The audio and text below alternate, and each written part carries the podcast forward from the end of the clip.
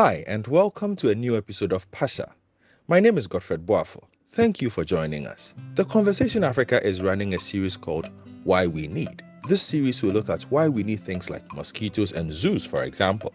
Today, we talk about botanical gardens and why we need them. The podcast also focuses on the research by our guests that look at invasive species and botanical gardens. Joining us for this episode is Mesfin Wondafrash and Trudy Paap at the Forestry and Agricultural Biotechnology Institute at the University of Pretoria in South Africa. They start by telling us exactly what a botanical garden is, where they are generally found, and why we need them. All right, so botanical gardens are gardens that are dedicated to the collection and cultivation and the preservation and display of plants. What sets them apart from other gardens is that apart from maintaining documented collections of living plants, they're also engaged in scientific research. So they're often linked with other research institutes like universities or maybe herbaria and museums, and they play a really important role in plant conservation and also public education. And globally, there's more than 3,000 botanical gardens, and these are often located in urban areas. And it's estimated that in total, all of these gardens contain approximately between 30 and 40 percent of known plant species. So these collections are also often a mix of native and exotic plants. So they're really valuable resources. But botanical gardens also attract a lot of invasive species. Is it safe to say that they provide accommodation to invasive species? Yeah, well, um, I wouldn't mind touching on a bit about what an invasive species actually is. So these are introduced organisms, they're not native to that particular region. They may have been introduced for a specific purpose, like a lot of our cultivated plants. Um, they've been specifically introduced for the values and the benefits that they have. Or they might have been accidentally introduced as stowaways or contaminants on other goods that have been traded. And this is the case for a lot of invasive plant pests and pathogens. But if these organisms escape cultivation or captivity and then they go on to spread through the environment, they can have negative impacts. They can cause ecological, environmental, or economic damage.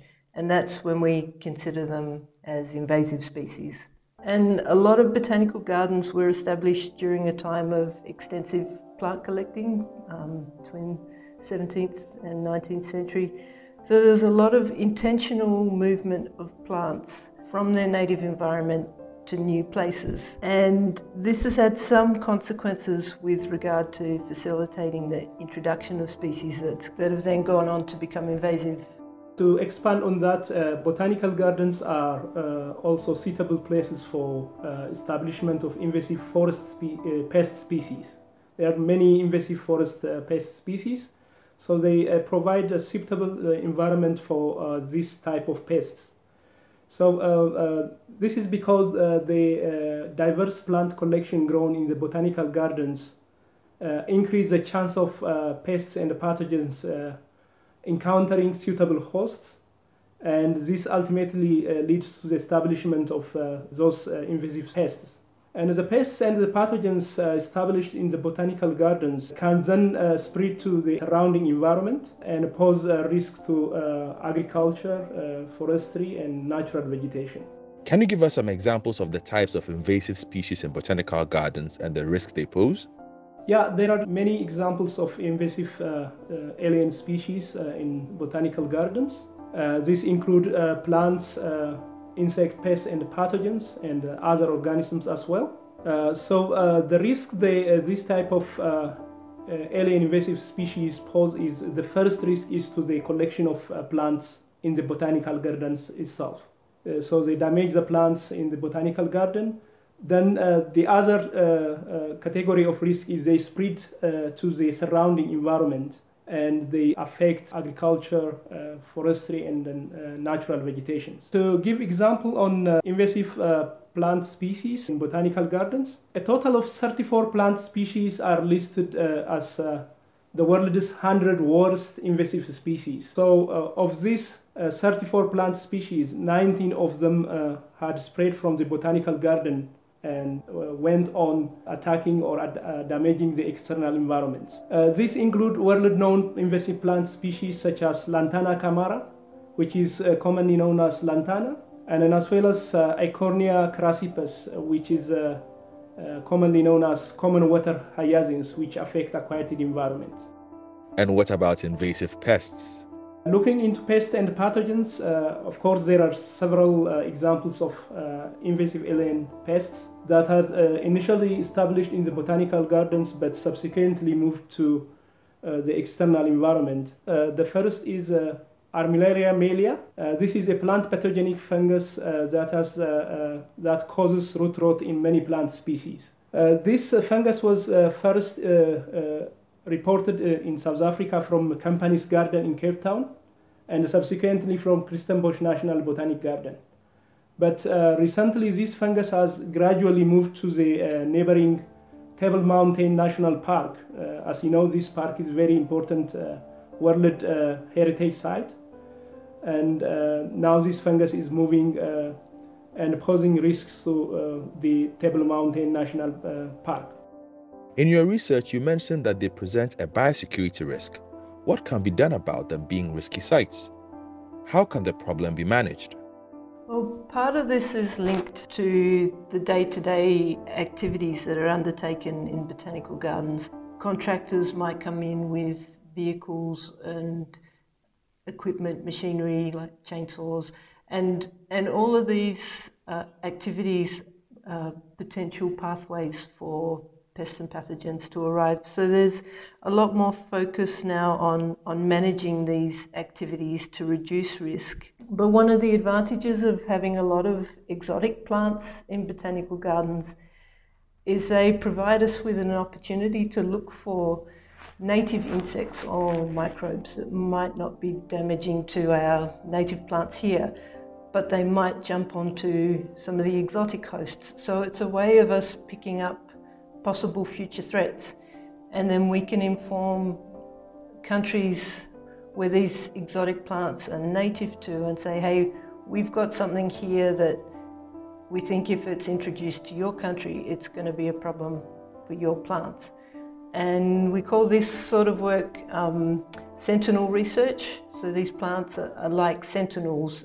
And there's more and more sentinel research being done in botanical gardens as we are recognizing the value of these collections and, and also that there's trained staff working in these collections on a daily basis. And there's a platform called the International Plant Sentinel Network, and that's been established to help coordinate this research. So, monitoring the health of plants in botanical gardens can also be a really useful approach for early detection.